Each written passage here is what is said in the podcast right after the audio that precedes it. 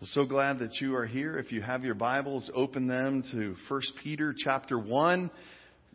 If you don't have a Bible, we would love for you to take one of the ones in the seat back in front of you and open that. You can look at the table of contents, find the page for where 1 Peter begins, and we're just there. Last week, just 2 verses in, and what a great service. We had folks surrendering their lives to Christ here and placing their trust in Him for what the future will hold for them. And that's exciting. That's what we're here for. Amen? And so what a great, great time that was. And so we're glad that you're here. We're going to continue today, beginning at verse 3. So 1 Peter chapter 1, and we'll begin at verse 3. Hear the word of the Lord this morning. Praise be to the God and Father of our Lord Jesus Christ. In His great mercy, He has given us new birth into a living hope through the resurrection of Jesus Christ from the dead, and into an inheritance that can never perish, spoil, or fade. This inheritance is kept in heaven for you, who through faith are shielded by God's power until the coming of the salvation that is ready to be revealed in the last time. In all this you greatly rejoice, though now for a little while you may have had to suffer grief in all kinds of trials. These have come so that the proven genuineness of your faith, of greater worth than gold, which perishes even though refined by fire, may result in praise, glory, and honor when Jesus Christ is revealed. Though you have not seen Him, you love Him. And even though you do not see Him now, you believe in Him and are filled with an inexpressible and glorious joy, for you are receiving the end result of your faith, the salvation of your souls. It's the word of God for the people of God, and our response is, thanks be to God. Well, last week we had a great time, and we began to look at this book that was written to churches in what is nowadays modern-day Turkey, all around the Black Sea and the Aegean and the Mediterranean. This would have been a letter that was really kind of a sermon that Peter wrote, and it would be sent out, and a church would hear it a couple times, or maybe if they were fortunate enough to have a scribe and some paper, they could copy it and keep it as something that would be read time and time and time again. But one of the age-old questions that it's dealing with is, why do Christians suffer? And these little congregations, these little probably house churches around, were beginning to see some persecution and some suffering based on their community.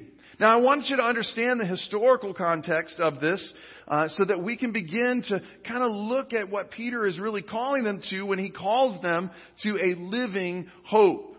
Now, these, believe it or not, these little churches were really being accused of being atheists. That sounds strange in our modern ears, doesn't it? Because we think of atheists as people who don't believe in God. Well, that's true. They were on trial for not believing in the gods of culture. And so they would not worship, as Christians, they would not worship war. They would not worship sex as power. They would not worship money or the economy, and they would not worship powerful leaders.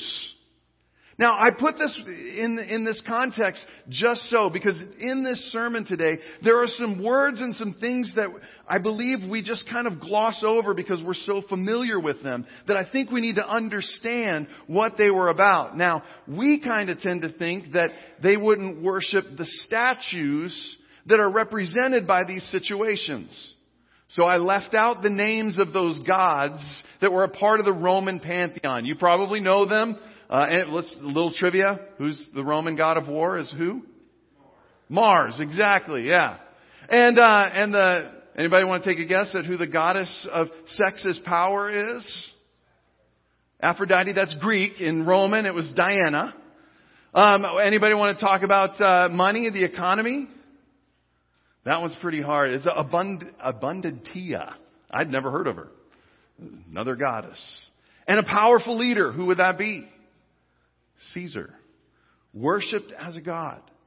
Now, our tendency is to say, oh, well, that's right, because they're statues, and as Christians, we came out of Judaism, and we don't hold any other gods, we don't make graven images, all those kinds of things. We think that's the reason. But it included that reason, but it went deeper than that. As Christians, they would not serve even the symbols, not just the symbols for what these things are, but those situations. So war, sex is power, money in the economy, and powerful leaders. And because of this, because they wouldn't participate in the worship of these situations and their various gods, they were labeled atheists because they were strange and gave their full confidence, allegiance, and trust to one Jesus of Lord, Jesus who they called Lord and Savior, a title that was supposed to be reserved for the worship of Caesar. So you see where this was, and they began to be persecuted in society. They began to be looked down upon, very, very much held at the margins. You weren't sure you wanted to sell anything to them or enter into dealings because they just didn't buy into our way of doing life. They gave all this allegiance to Jesus, whom they called Christ, the Messiah. And so, we looked at last week, Peter began to write to these churches, and he wanted them to know who they were. He wanted to remind them that they were chosen foreigners. Whether they were Jew or Gentile, it did not matter. Gentile is just a fancy word for non-Jew. It didn't matter. God had chosen them out of His love and brought them into a new community and a new family. He wanted them to remember what their purpose is. And in verse 2, we saw that they were called to be sanctified all of their life, given and yielded to God, who cleanses it through the Spirit and makes them able to obey this Jesus who gave everything for them. We're going to continue on with that as we begin to look at verse 3, because Peter wants them also to remember what has happened. So if you want to look there in verse 3, the beginning of verse 3, he starts with praise. Praise be to God and Father of our Lord Jesus Christ. In His great mercy, He has given us new birth into a living hope. That's the title of our message, so we should probably spend just a little bit of time there, right? So let's look at this, the new birth and living hope. The word for new birth there is anagenesis. You want to say that with me? I know. You guys are really getting into this Greek. I have been very impressed with how you've just spoken it with confidence. Or maybe you've just muttered it under your breath, but it's been good. So, anagenesis. I want you to say this together. Ready? 1, 2, 3.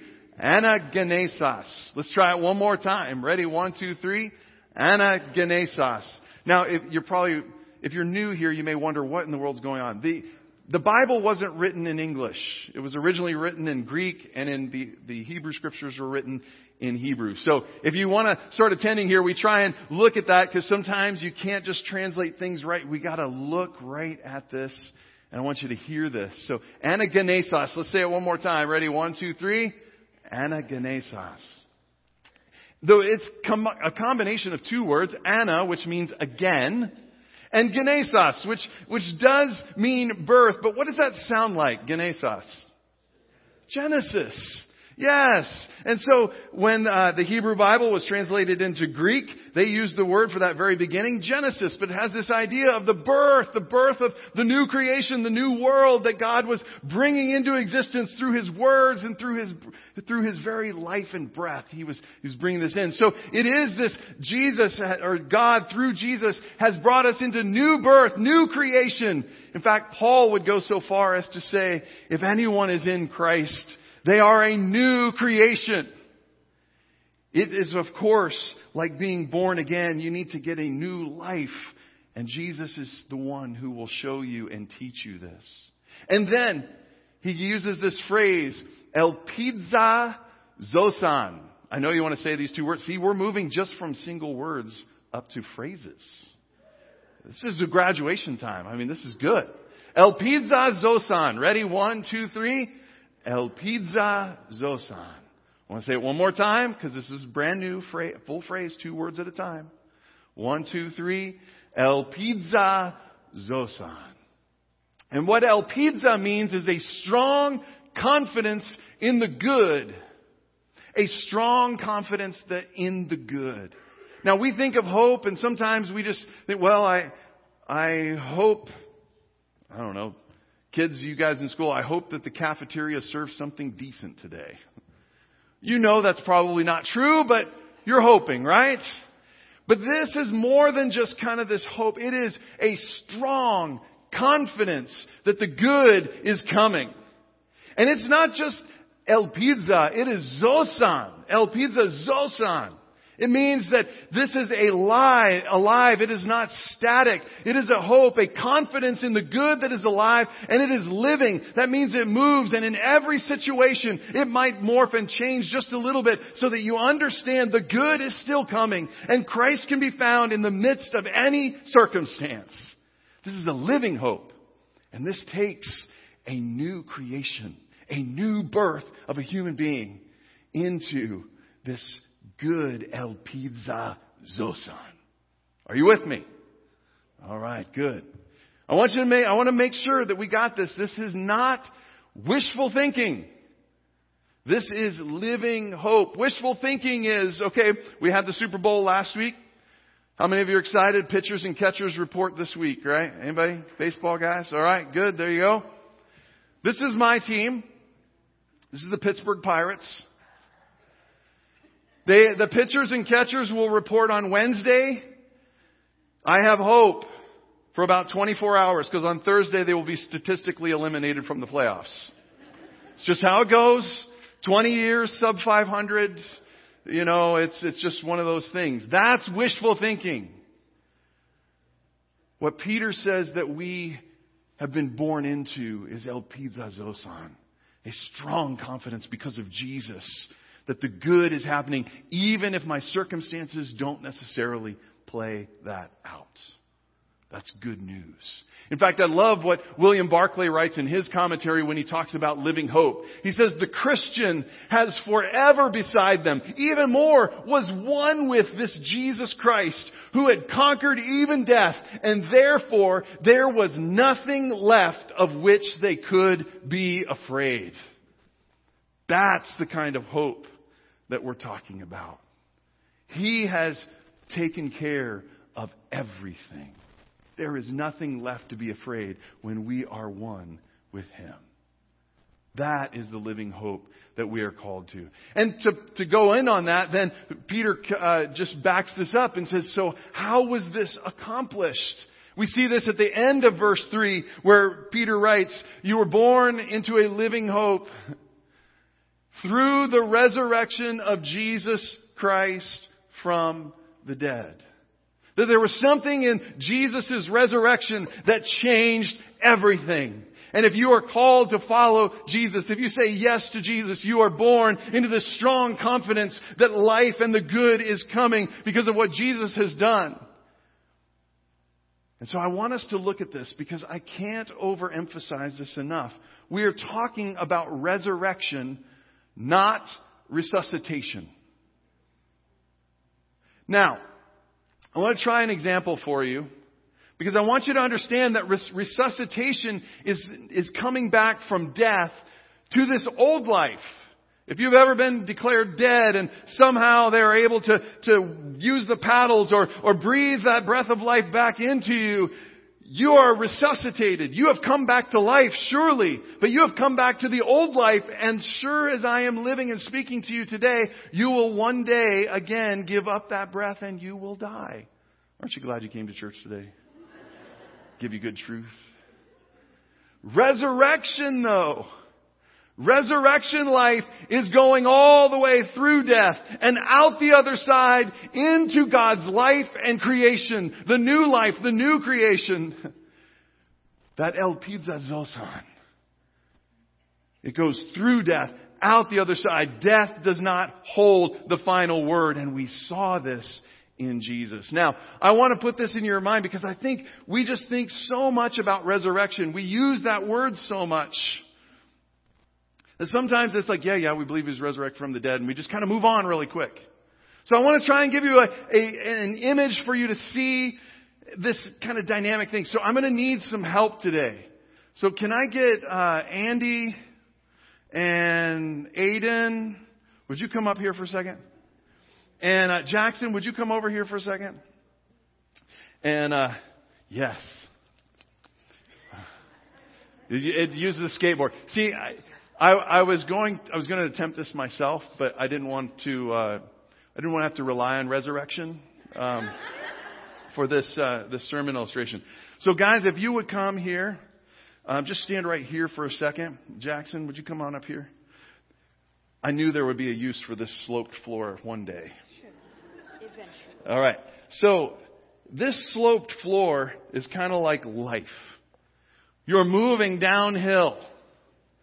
And the further you go downhill, the faster it goes. Can I get an amen from the seniors? Right?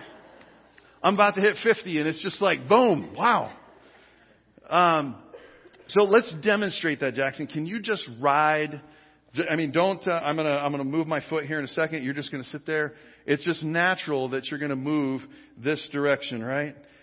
And you guys stop him for a second. Okay. All right. There you go. All right. Stop him. Good. Now, let's take it back up there, bud, to the top. Andy and Aiden are going to represent death. All right.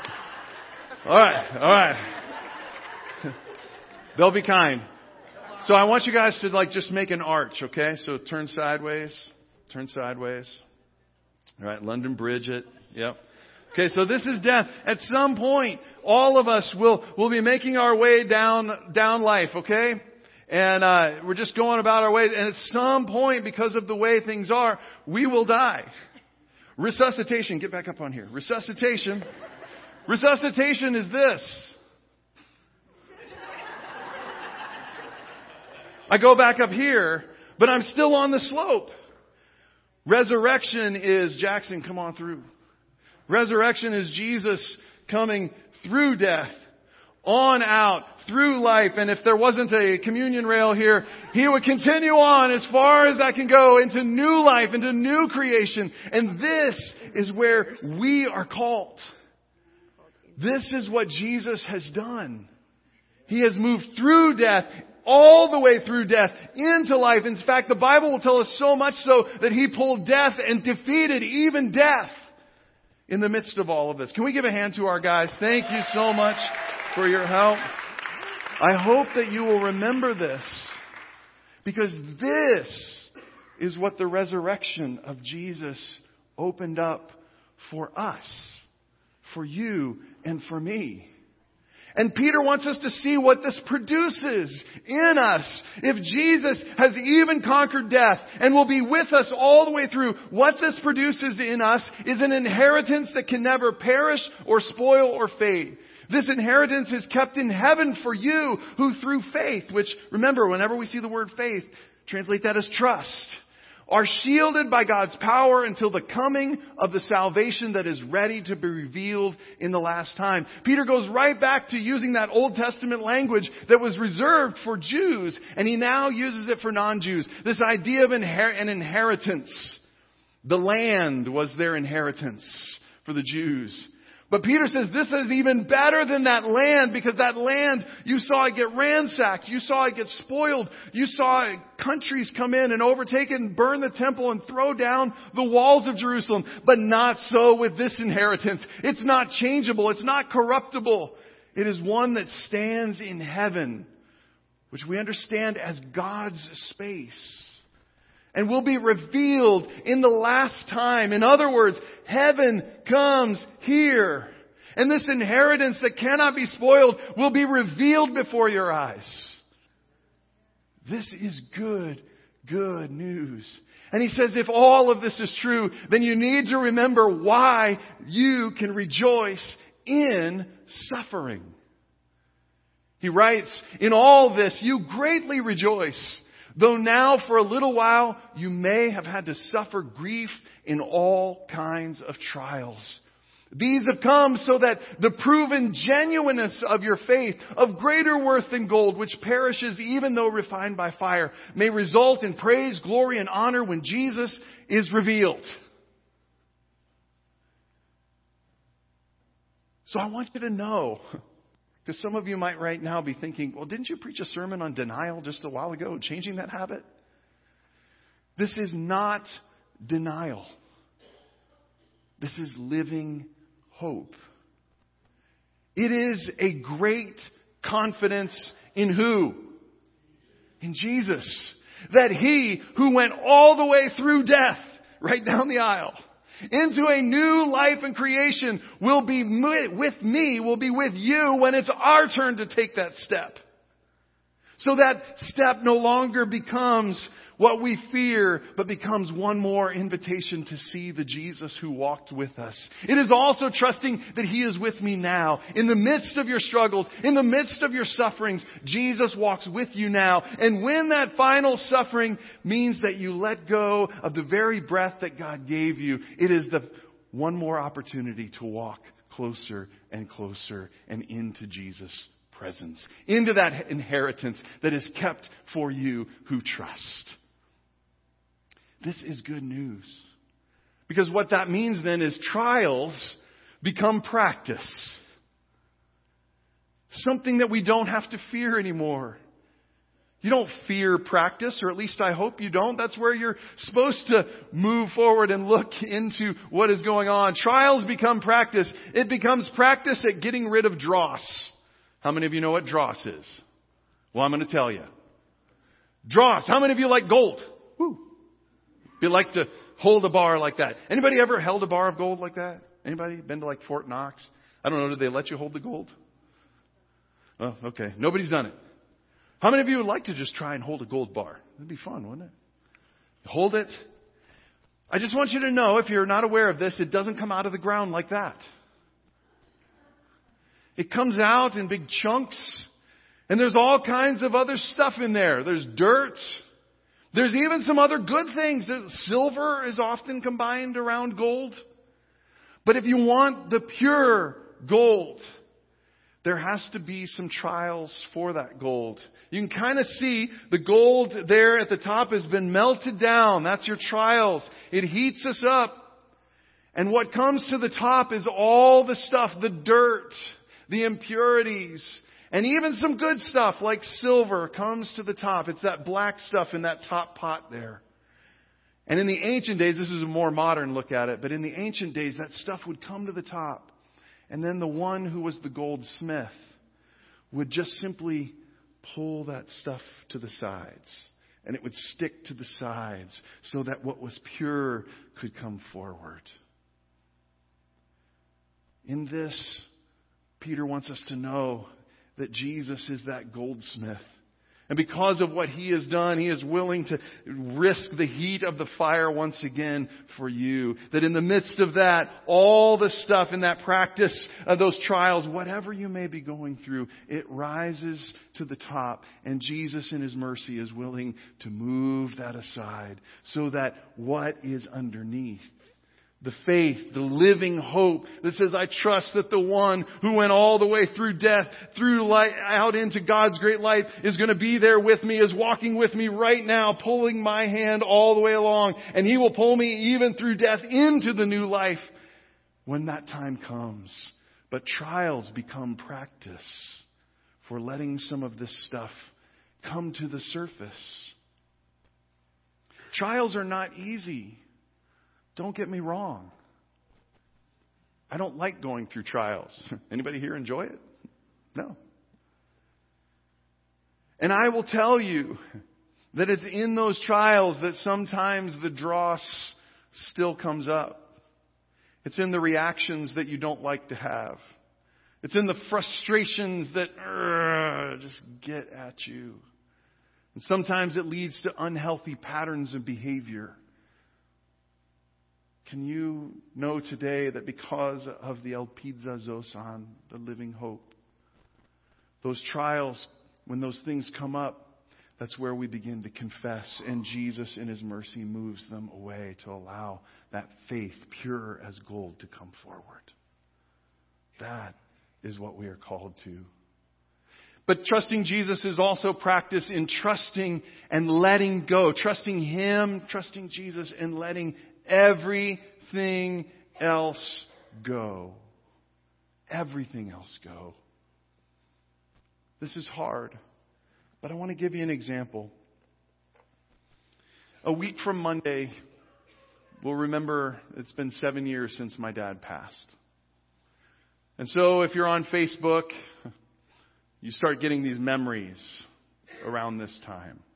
Hey, and I was seeing a few of them come through my feed. Hey, Dad's not doing well. Pray for him. I was asking you all to pray. Not a good night. I was a little better this time. And ultimately on February 17th, at 5 o'clock in the morning on a Sunday, when he used to get up to pray for me and meet with Jesus, he met face to face. He walked through the door with his living hope. But I want you to know, I watched his trials for a month. I watched him in the hospital. I watched as he was having to give up the very gift of his own body, as he was saying in subtle ways goodbye to those that he loved, his family, his friends. Even his family doctor came in. And he knew that something was different. But here I watched this man who had been through countless trials.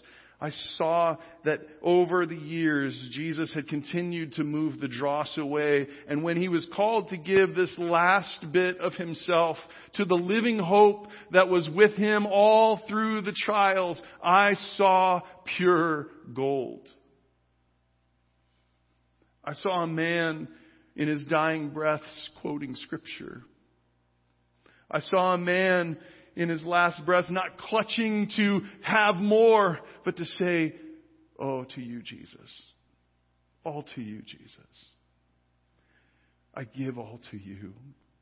When his very last breaths were just almost unintelligible, you would lean in and you would hear clear words of Jesus. Jesus. Jesus. And I'm here to tell you today, folks, I'm not just here to tell you a sad story, because I believe that my father understood the living hope, that good was coming, that more good was on the way, that life would be victorious even over death.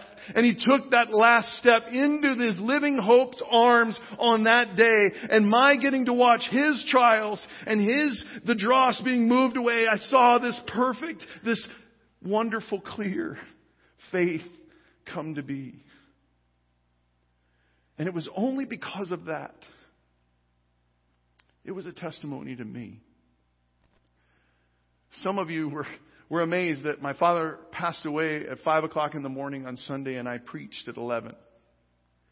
That's not because I'm just like super strong or anything like that. It's because I saw living hope and I knew it was worth declaring even on the day that I was most in sorrow for the loss of my father. I saw the purity of living hope and I saw how well you and I can die. I saw that we have nothing to fear. Because Jesus is with us. Jesus has gone all the way through death and out into resurrection life. And He calls you there. And He calls me there. And He calls us to be a community that announces resurrection life every Sunday and every opportunity that He gives us.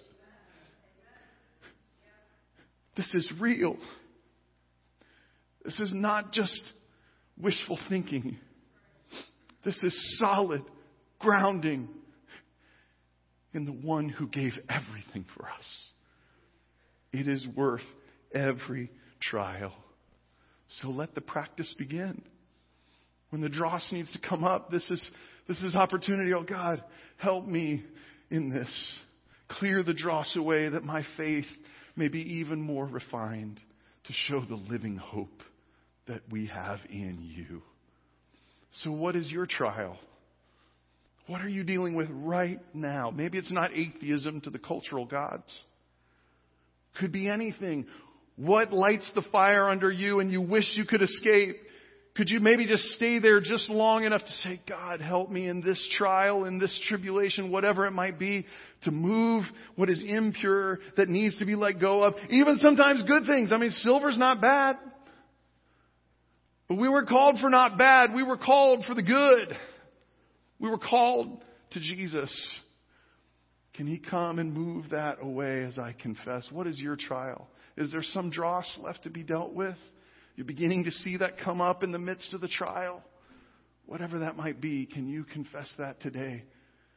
And lastly, I just have to ask you, do you have this living hope? Do you have elpida zōsan?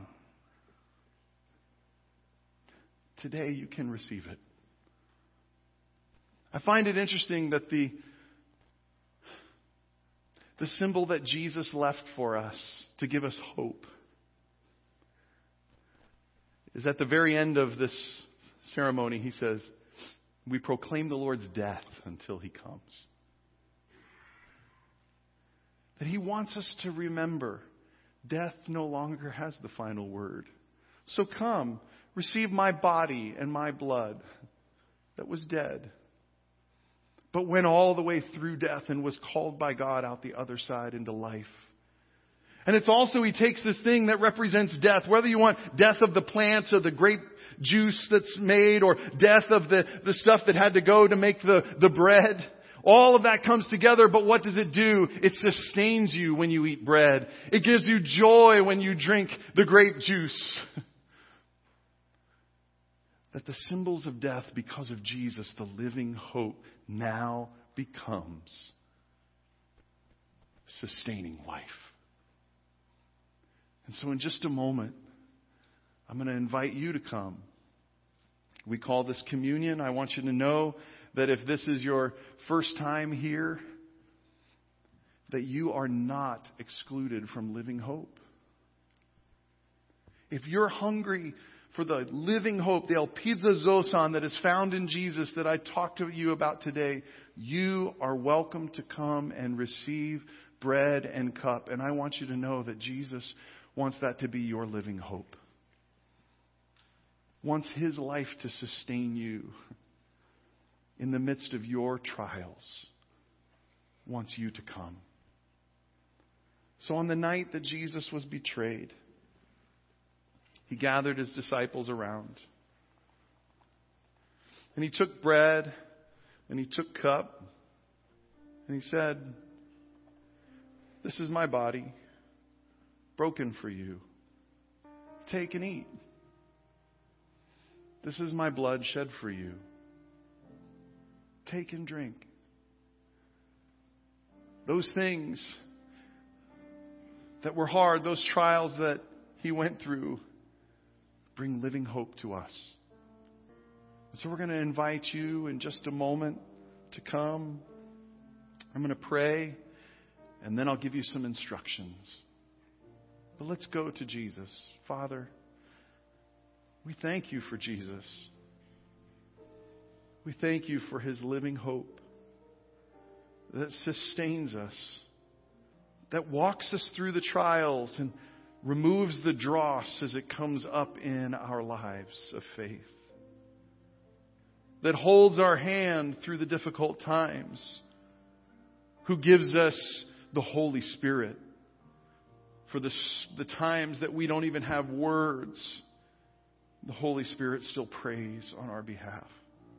We're thankful that he was willing to go all the way through death, trusting in your resurrecting power to create new life, to create the new creation where we can have absolute confidence, absolute elpida zōsan.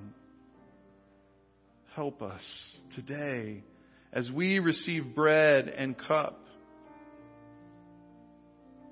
to be fully aware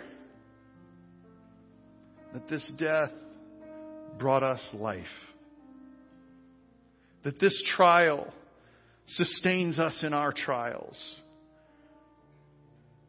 That somehow this little bread and little cup bring us the spirit that we need for our trials. Help us, Father. For we pray this in the name of our living hope, the name of Jesus. Amen. Would you take just a moment and bow your heads? I'll ask you the questions again. What trial are you going through right now? Would you bring that before the gift of Jesus, the living hope? In the midst of the trials, are you seeing things come up that you believe He wants to just scrape away, to make faith even more pure, to teach you to trust the living hope? Whatever that is, bring that before the gift of Jesus. Do you have living hope? It is being held in your hands literally right now. John Wesley's mother, Susanna, believes she was converted to Jesus while holding bread and cup and receiving. You can receive living hope today. I'll invite you to take the bread, the body of our Lord Jesus Christ, our living hope. Take and eat. To take the cup, the blood of our Lord Jesus Christ, the living hope. Take and drink. Lord Jesus, our living hope, we thank you for this reminder that death no longer holds the final word. For you, our elpida zōsan, our living hope, have given us new birth, a new creation, an inheritance to look forward to when heaven comes to earth, when God's space invades our space, and all is made new. It is in you that we place our trust. It is you that we declare. And it is in your hope, your living hope, adaptable to all situations, that we say thank you. We pray this in the name of Jesus, our living hope. And everyone said, Amen. Would you receive the final blessing? Would you stand? And you do the benediction, which is just a fancy word for blessing. I'm going to do this from the last verses that we didn't get to. So receive this as your blessing. Though you have not seen Him, you love Him. And even though you do not see Him now, you believe in Him and are filled with an inexpressible and glorious joy. For you are receiving the end results of your faith, the salvation of your soul, your life, your very being.